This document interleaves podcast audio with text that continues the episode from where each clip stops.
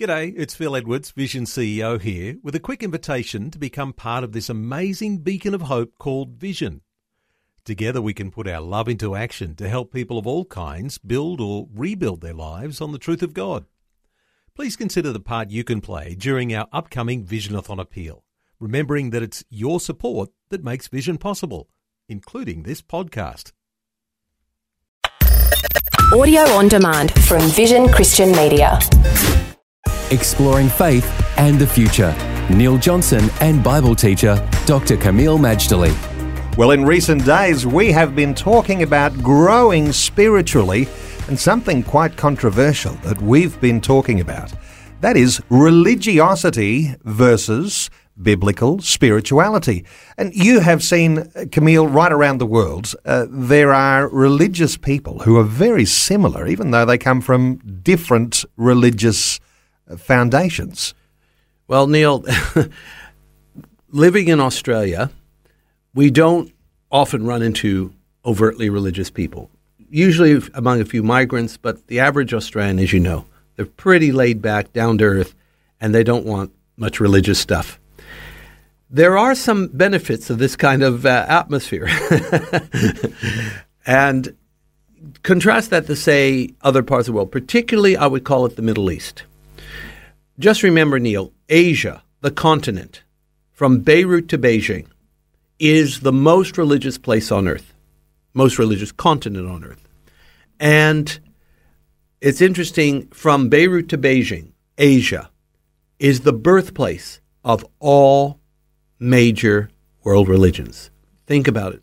All of them came from Asia. What came from Africa? What came from Europe? What came from South America? That is a world religion. No, all the major world religions came out of Asia. Asia is a very religious place. But in the Middle East, you get to see some variety, particularly in the city of Jerusalem, where you can see side by side religious Jew, religious Christian, and religious Muslim. It is actually uncanny how much in common these three groups have. I'm talking about the overtly religious. So, what do they look like? Uh, pardon me for being so general, but they seem to all dress in black. for starters, male and female. They often have, for the men, facial hair, beards.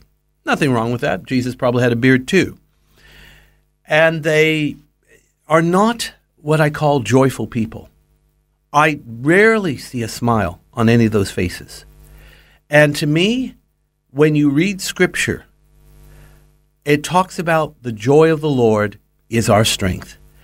If I thought, and I'm not trying to be disrespectful here, Neil, but if I thought that the only way to please God was to dress in black, have a long look in my face, and grow a beard, I don't know what I'd do. And I'm sure most people wouldn't know what to do. Look, it's not to say none of those people are good, decent people. It's not to say that they aren't capable of good things, but there is another side too. And this is fairly common knowledge, at least among those that live locally, that some of those overtly religious people are not consistent morally. They can have issues with alcohol, heavy smoking rates among them, and even uh, infidelity has been consistently rumored among their ranks. There's obviously something seriously wrong with that picture. Now, Kameel, let's bring the contrast in what we've been talking about growing as a biblically Christian spirituality. What is the difference?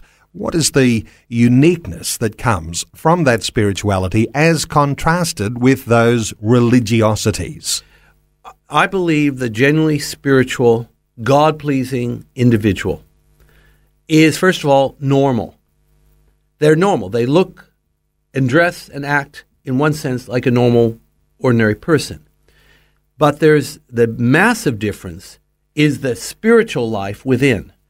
And there is, in my estimation, a, a great shining of joy, a shining of peace from their hearts and, and countenances, and love. You can see it, you can feel it.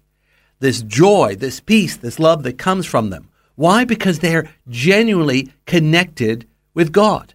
Just remember, God told Samuel, that he does not look at the outward appearance, nor is God impressed with the outward appearance.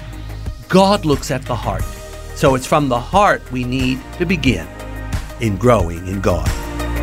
Faith and the Future with Neil Johnson and Dr. Kameel Majdali from Teach All Nations. For more from Dr. Majdali, including books and DVDs on prophecy, Bible commentaries, plus today's and other episodes of Faith and the Future, go to vision.org.au. Thanks for taking time to listen to this audio on demand from Vision Christian Media. To find out more about us, go to vision.org.au.